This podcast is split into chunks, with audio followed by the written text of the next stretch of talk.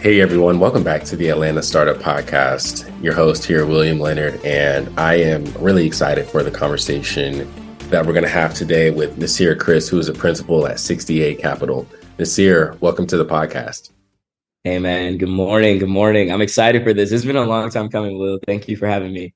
Yeah, I was thinking before we got on, like this is at least a year and a half, two years in the making. And the fact that it's happening now, I think the timing is is perfect. And I, I really want to talk a little bit about 68 here to start off, right? The firm is, you know, Indiana based. I, I love the thesis of 68 and what you all are doing. Maybe you can can level set for our audience what 68 Capital is doing, who your team is, and a little bit more about your thesis. For sure. So um, we aim to be one of the you know best performing funds uh, checks into underrepresented founders. And so I think that thesis has kind of evolved a little bit over the last couple of years. It originally started as, hey, we invest in black and brown, LGBTQ plus, women founding teams. Um, but as we've kind of seen some of the climate change a bit, we haven't changed our thesis, but I think we're telling a more broad story um, to make sure that we're encompassing enough kind of concerning parties that are looking at specific areas of what underrepresented means, right? And so I think that we've kind of found that that definition is is fairly loose for some people. It could be underrepresented that they live in an overlooked geography. It could be underrepresented that they went to a public school instead of an Ivy League. And so all in all, like with us in keeping with, hey, we want to propel more black and brown founders, more female founders. We said hey, we're investing in the bottom 5% of founders to get capital allocation on an annual basis. And when you kind of shake out the demographics of what those things are and where those founders are, it's typically Black, brown, LGBTQ plus women between the coast, right? So outside of your major cities like Boston, New York, San Francisco, LA, Miami. Um, we invest at the pre-seed and seed stage, so we believe in being kind of the first institutional check into uh, a company um, we're a little bit further along than idea stage per se. We like to see some sort of traction in a finished product that's been tested in the market in some capacity, uh, but we do like to come in as early as possible um, into those companies. We're industry agnostic and, and kind of vertical agnostic, but find ourselves these days skewing a little bit more towards direct to consumer and CPG. Um, we learned some pretty valuable lessons in our fund one about how those companies work, what their unit economics should look like, what success versus failure versus plateauing. Um, and I think some of our portfolio companies that are in those segments have, have done really well. So that's kind of a quick synopsis of us and um, how we think about where we want to invest, timing, and then um, stage that we like to invest in. Yeah, I'm glad you defined, you know, how you all invest at the pre-seed and seed stage. I think it's sort of a black box these days in terms of what pre-seed is and what seed is, and I, I think it is really based off of where your fund is geographically. Um, because a seed in the Bay is definitely different from a seed in Kansas City or Indiana or even Atlanta. So totally understand that. And one of the things that I admire about 68 as a firm is how you all operate at such a high level with a very, very lean team. So I would love to dive into you know, firm structure a little bit and, and any insights that you and your team has on on operating in an incredibly lean fashion and how that maybe serves as a competitive advantage for you all. Yeah, I, I can't take credit for it. I think that's something that Kelli Jones, our managing director and co-founder, has been super intentional about over the last couple years. I mean, when you're operating a smaller fund, uh, the reality is you just have less resources. Um, and so we raised about a $20 million fund one um, you know, some people might kind of use that all in people or personnel resources. We've chosen to use it in our infrastructure resources. So the things that support us to be kind of uh, the best versions of ourselves and then be able to connect our founders to the best resources. And so I think some of the advantages of it are, you know, hey, we operate a, a, a two person team essentially. It's Kelli and myself that are on the investment team.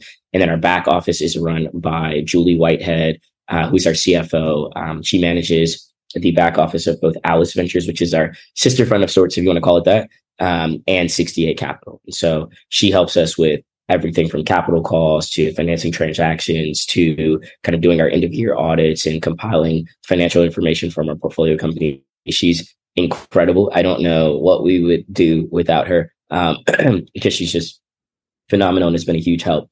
Um, but I think having that type of structure allows us to do something that I think is a differentiator in investing, which is move quickly and decisively.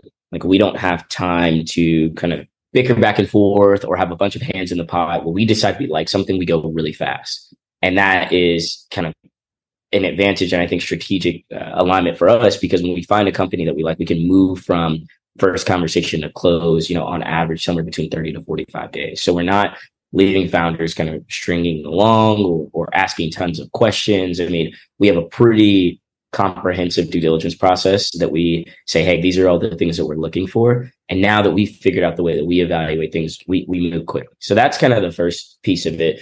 I think where, you know, I don't want to talk about all the things that are incredible about it, but some of the limitations are is, you know, you have two people that are constantly working, right? Um. And I do think that we have kind of stretched beyond our britches, if you want to call it that. Um, and as we think about now going into fund two and executing on fund two, which is a reality today, we are thinking about, okay, like what does that team expansion look like? Where are we strongest? Where are we weakest? And where can we sort of add value in around those things? You know, Kelli and I both collectively sit on a couple different boards of our portfolio companies as well. And so we're having to really think through what does that look like because we've serviced our portfolio companies in a lot, lot of different ways. And so just wanting to continue to be a value add, wanting to continue to be strategic, and then wanting to co- continue to be very fast and decisive and, and making sure that we can invest in the companies we like.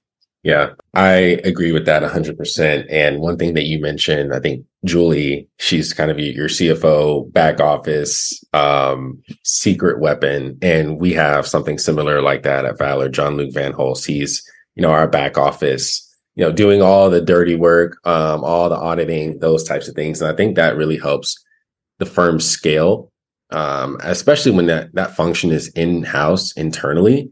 Um, it, it, just adds such a seamless dynamic of communication and transparency from a fund reporting, um, capital call perspective. So you, you kind of hit the nail on the head with that. And Naj, you have such a fascinating story of of true hustle, right? You you've been on both sides of the equation here. You've built, you know, a startup before. You built multiple startups before, I believe. You, you've seen companies grow, scale, You've seen companies die, and and now here you are as a principal, an investor, helping companies grow and scale from many of the lessons that I'm sure you learned in, in building your company, and also investing and seeing other companies just naturally die out as they do in this thing that we do called venture capital. So tell us a little bit about your story and, and how you broke into to VC. Man, it was um I, I think that people try not to rely on luck as a thing, but I think luck is a symptom of timing, right? Like sometimes the right thing just happens at the right time. Um, and I'm a man of faith, and I do believe that everything happens the way it's supposed to. Um, but there's just been some situations I've been in, man, where I've just been like, wow, like I'm very fortunate that I was in that place at that time to be able to to do that thing. Because if you look at my career, it's like a, a zigzagging like ravine. Like it's like I'm not actually supposed to be here, I don't actually have any of the foundational qualifications. Um, and I didn't go to business school uh, yet. So, um, all in all, I think that everything that I've done and everything I've tried to learn has stacked on top of itself to get to the ultimate goal. So, I think when I was in college, man, I had I had two goals. Um, I was sitting down with one of my mentors, and I said, uh, "I want to be the best CEO that I can possibly be." My dream job has always been to be the CEO of Apple. Um, so I don't know if anyone listens to this at Apple, maybe 10 years from now, we can make that a reality. Um, and then the other thing that I said, Will, and I didn't actually even know what PE or venture capital was at the time, was I want to buy and sell multiple companies. Like that is, I said those things before I even knew what like the structure of it was. And so those two kind of items being my North Star is what led me to wanting to start a company, is what led me to, even though we, you know, relatively failed in that company, from a um, exit or liquidity standpoint, we succeeded in that we got to fall in love with entrepreneurship and figure out okay how do we roll these learnings into the next thing? And so that's a little bit about you know kind of kind of where i come from man and and, and why my mindset is the way it is. You know i tell people that the the true foundation of even that of even wanting to start something and build was predicated on the fact that you know i come from a family that um, uh, started from humble means um, and and and we are by no means kind of where I think our family should be. We've gotten a lot better over the generation that I've been a part of. but in a lot of ways, you know, I'm kind of out in front, um, and I'm only 27, you know, and there are people in my family that are 75, and so um, I take it very seriously the, the the economic kind of health of my family and what the generation after us might look like, and then beyond that, I've always been deeply invested in the community. So people that look like me, people that come from places that I come from, people that again don't have the credentials to be in the rooms, but maybe have the talent or the sheer drive to be. And so a lot of my motivation has been tied in wanting to create opportunity for other people that you know weren't adequately given those things. Um, and then the last piece that I'll just touch on, man, a, a kind of learning lesson that I've gotten a, along the way is I think when I realized I was capable of creating, I think everybody has this moment, right? Like where you're like, oh, I have like this power, like I can I can do things, and, and people like the things I do, or people are interacting with the things I do. Um, your ego starts to take over. Yeah. You start to think that like I'm so great or like everything I'm doing is so great. And most of the times when I tried to do things on my own under that pretense, they failed. The things that I've been a part of that have been successful was when I came in and played a role. Very similar to any team, right? Like you played sports. When you come in and you play your role well, you know, that's when you can actually be a part of a team that's building something substantial. And that's where I was a part of the first successful startup that went on to raise multiple rounds of capital.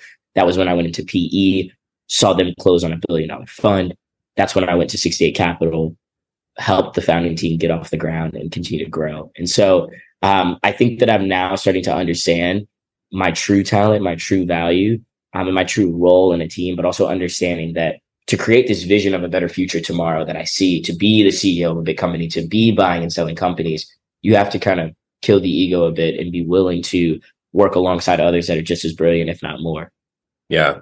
And I would love to kind of double click on that and maybe dive in a bit further on that point because playing your part and playing your role early on is is so important to how you you grow and progress uh, because you become known for something. And i think it's good right now that you know you and i are both at relatively small firms where we're able to touch a lot of the day-to-day execution and operations of firm building investing um, deploying capital. And you know, what are some of your general thoughts and learnings on progressing your career as a young junior VC, and and and how does being this sort of Swiss Army knife play an important role in the natural progression of you know the the venture hierarchy from analyst to associate to senior associate to principal to VP, whatever each refre- uh, respective firm's track is. Like, how do you see this being a Swiss Army knife play an important part in that? VC in particular, maybe even like PE or investment banking, finance in general, I think is like an apprentice game, right? Like you can go to school, you can get the qualifications, but at the end of the day, you have to demonstrate that you can do the work. And the work is very hard and it's very arduous and it takes a long time. And there's different components. There's finance, there's business development, there's operational efficiency, there's some legalities of it. And so you have to demonstrate in this industry that not only are you capable of doing the work and doing it well, that you're capable of doing it over a long period of time. And I think that translates to, to, to really any industry, but specifically in VC. And so when you're a junior person, it took me a long time to realize it, but sometimes it's okay to be little bro because you're getting to practice right? Like you're getting to practice alongside other people that have been doing it for longer than you. And and and for us, man, like you're talking about an industry that has what 2000 investment professionals globally. Like this is still like a fairly nascent industry, right? So we talked about this the other day on the phone. Like for us to be in the positions that we are, I look at you, Will, like you're younger than me. To be in the position you are, like, is incredible, right? Because like you're getting to come in where your partners have maybe spent the last 15, 20 years learning this game, but they started at a much further threshold than you, right? Like they were probably late 30s, mid 30s, whatever it may be. I mean, you're already 10 years ahead, but now getting the knowledge that they have from the previous 20 years. And so when I say to myself, like sometimes it's okay to be little bro, it's our trajectory and, you know, God willing, our, our lifetime tail is so long that there's so many things that we can learn. Mm-hmm. And there's so many ways that we can get better. And so the way that I've kind of cultivated my mindset is like, am I getting an opportunity to learn every single day new things? And currently, yes, right? But that doesn't mean that I'm so short sighted that I'm not thinking about, okay, how do I roll these learnings into the next thing? Right. And so I've been able to now figure out what I'm good at, what I'm not good at, what I like to add value in, what I don't like to add value in, how I can help portfolio companies operate. Um, and, and, and I think that as I kind of strategically plan for whatever's next, it's I want to do this, but on a larger scale, right? Like, so, so, so I think that it's a reframing of the mindset, right? Like, no one comes in and is just automatically partner. We see the news headlines every day, but unless you were like a wanderlust kid that at 21 sold the company for a billion dollars, like people are still going to say, hey, you have to prove that you understand this work and that you can do it well. And, and that's just the phase that we're in. And so I, I used to kind of be stumped by it because I felt like, ah, I'm not growing as fast as I want to. But I had to change my mindset. Sometimes growth is lateral versus just vertical, right? Um, and sometimes growth even means taking a step back to be able to then take 10 steps forward. And so the reframing of that and looking at other ways that I could kind of sharpen that that army that that Swiss Army knife, you know, that we're talking about in different ways to be a more rounded investor, to be a more rounded operator, I think is what has helped me actually progress um, to leadership positions within the industry.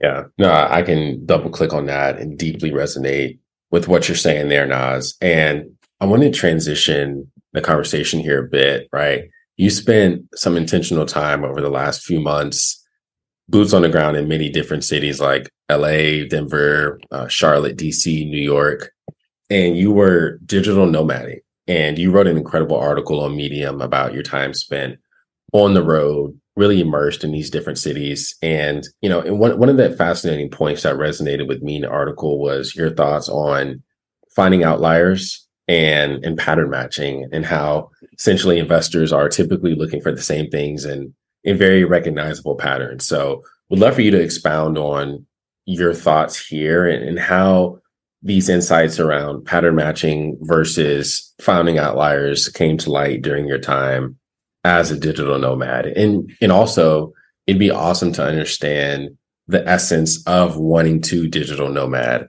um, as a vc yeah i guess i'll start there and then maybe i'll get into a little bit of the pattern matching versus outliers um, kind of thesis that i came up with but, you know, I was leaving Kansas City. So I, I moved to Kansas City originally for Venture for America, which is a two year fellowship entrepreneurship program for young people that are looking to build their own companies in the next three to five years. And so I was kind of placed in Kansas City, fell in love with the city, fell in love with the community, fell in love with their hunger for growth.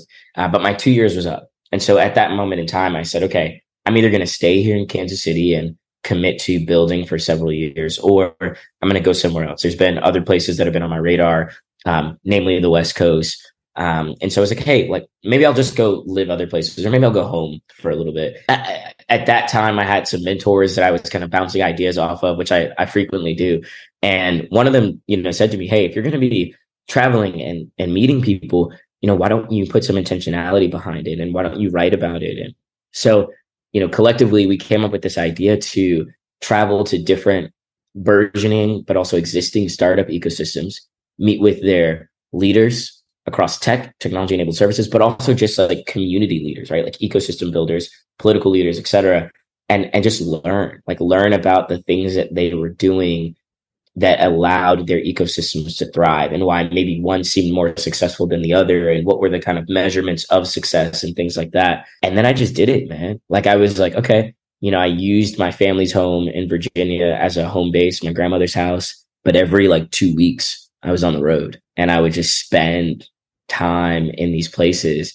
And the one thing overall that I started to learn is that no matter the geography or the kind of backdrop, we're all much more similar than I think we we choose to believe we are. Right. Like I think that you're in the southeast and I'm in the Midwest, and there's some people in the Northeast and there's some people in the West Coast. And and and while yes, the maybe cultures or customs are slightly different, or the way that we do things, or the way that we define rounds, or the way that we invest, or strategies are different. Like everyone is namely looking for access and education to be able to get kind of access they're looking for capital resources to then drive the things that they're kind of thinking about and building. And then they're looking for connect- connectivity. You need a network of people that are going to help you get connected to partners, to customers, to strategic stakeholders to actually help you build your idea into reality. And so that was what I started to find. And, and, and I think that as I was starting to meet some really, really awesome people, I mean, I have to shout out cities like Tulsa, which I think are, you're seeing Tulsa grow from inception almost now that they've kind of committed to their tech um, ecosystem. But it's just really cool to see like how they're throwing a ton of resources into the city and into having founders come and move there. Um, and so that was really dope to see. Philadelphia, I think, is setting the standard for how their educational institutions are funding programming around startup founders and ideas. I, I haven't seen anyone else do it better. I mean, like Drexel, UPenn, Wharton, like Temple, they have literally innovation schools and programs that are funding real dollars that are the size of like micro funds in other places to students that want to be building things. And so there's so many different ways I think to, to figure out how we drive the innovation economy. And and what I realized the people that were hyper successful were doing is they're not necessarily pattern matching. Pattern matching is a thing that we as investors do to try and minimize risk, right? Because at the end of the day, our job is to to mitigate that risk. But they were looking for things outside the box, right? So maybe it's yes, I'm looking in AI, but instead of looking at a functional feature of something that might make one small thing better, I'm looking at who's going to redefine the way we cognitively behave as a society over the next 25 years, right? And then how have they figured out how to commercialize that? Or, or maybe they haven't. Maybe those are things that we can add resources and value to. And so I, I think that, especially in the geographies we're in, where we're looking at, you know, specific kind of targeted returns and specific types of companies, we've gotten constrained to this idea of, hey, well, we've seen what works. Let's look for the next things that fit those patterns of what works versus are we looking for the things that are truly going to change the way we behave, act, and interact as a society?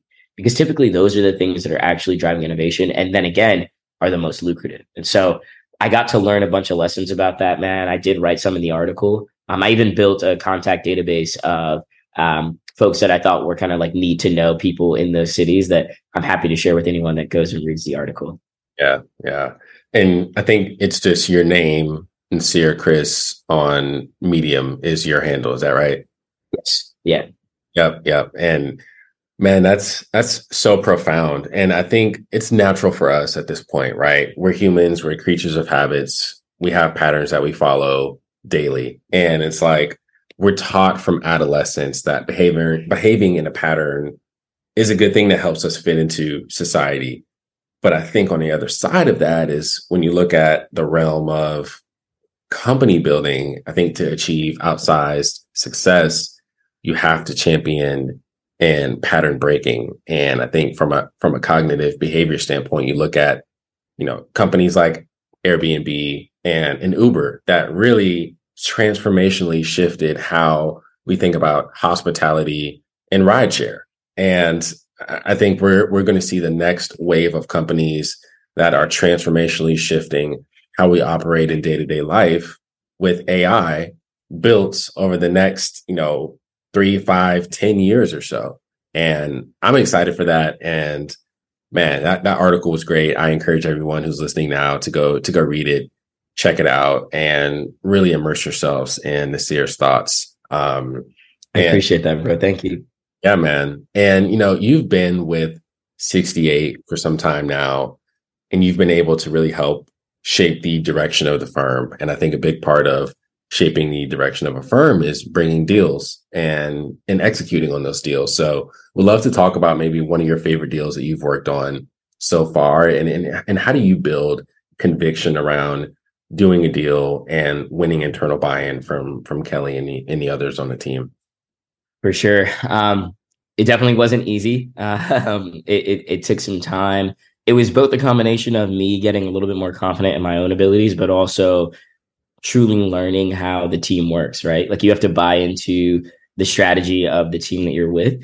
And then again, to kind of reference an earlier point, you have to kind of play your role. And I think doing that really well um, has carved out a lane for me where I've been able to earn trust um, with the team, Kelli, and then the rest of our kind of investment advisory board and committee, um, and then also with our founders. Um, you know, I I don't like to pick favorites because I think that um, all of our portfolio companies are great and doing things um, in phenomenal ways. Um, but you know, I can talk about one of our companies that's growing the fastest, I would say, um, and that is uh, Prediction Strike. So we talked about this deal before. Will I'm still trying to figure out how I can get you in on it, um, but um, it is the world's first fantasy sports stock market. So think sports betting, except different. It's a game of skill where you can trade virtual shares of your favorite athletes. Um, so, you know, I am a huge fan of LeBron James.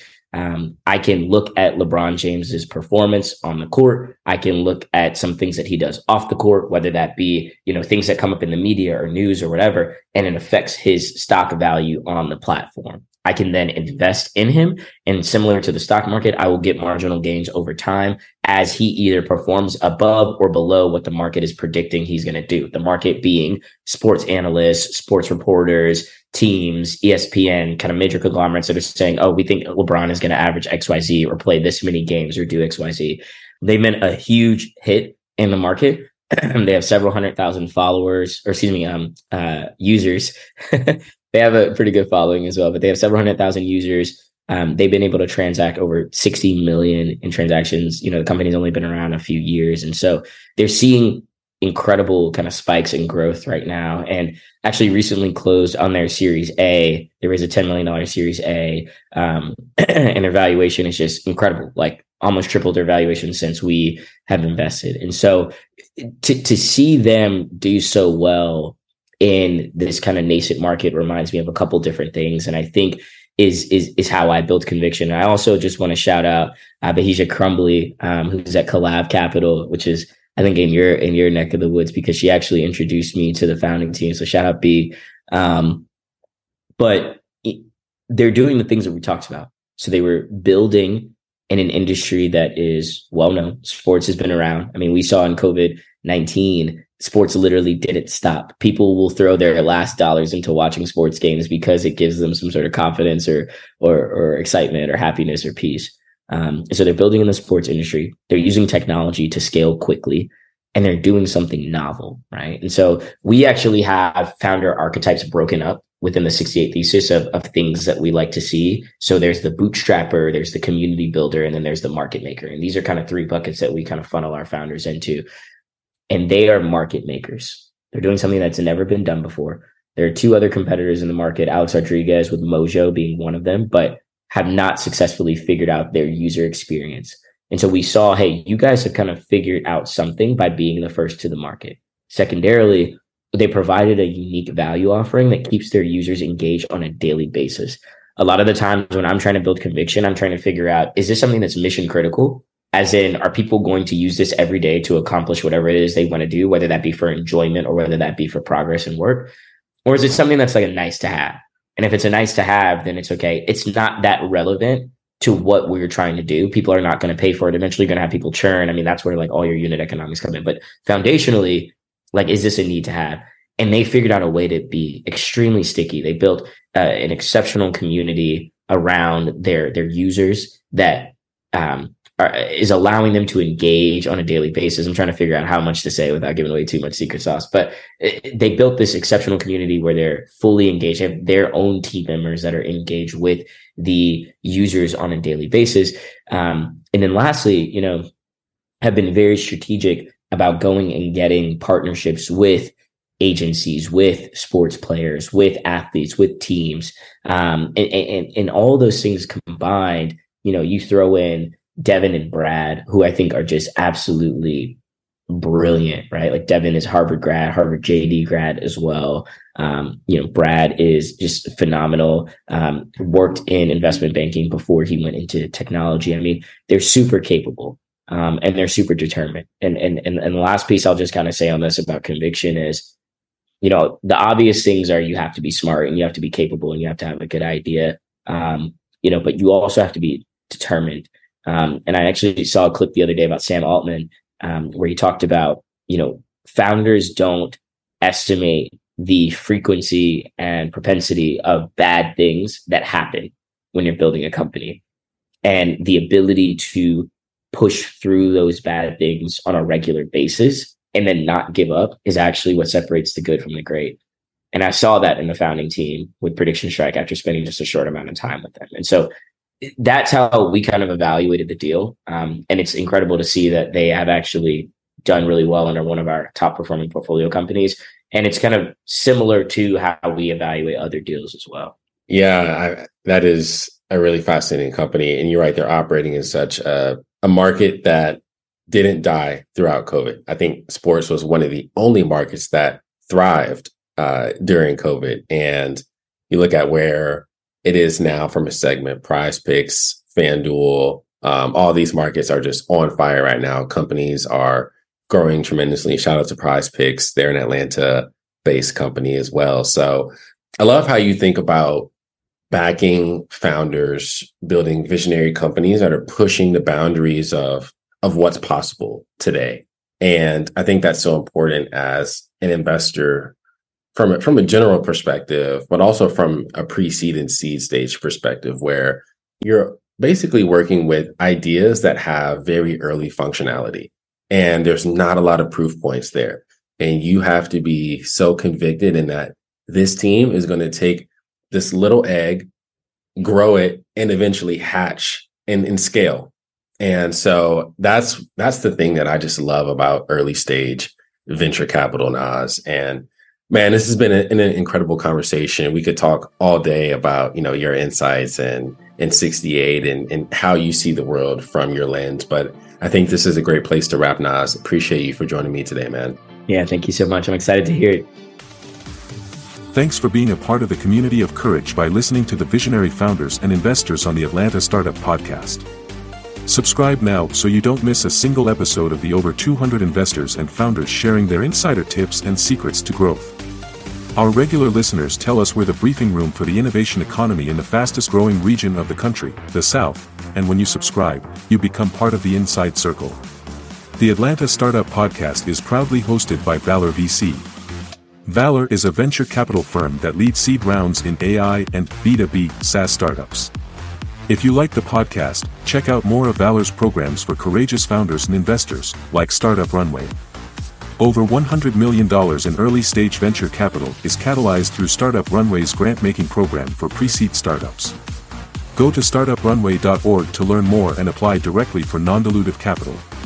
Valor celebrates VC Day, the largest early stage private capital conference in the region, at the end of the year.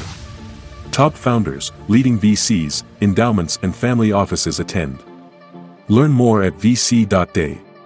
At Valor, courage is the currency of innovation and the heartbeat of our culture. Thanks for listening and join us again next week.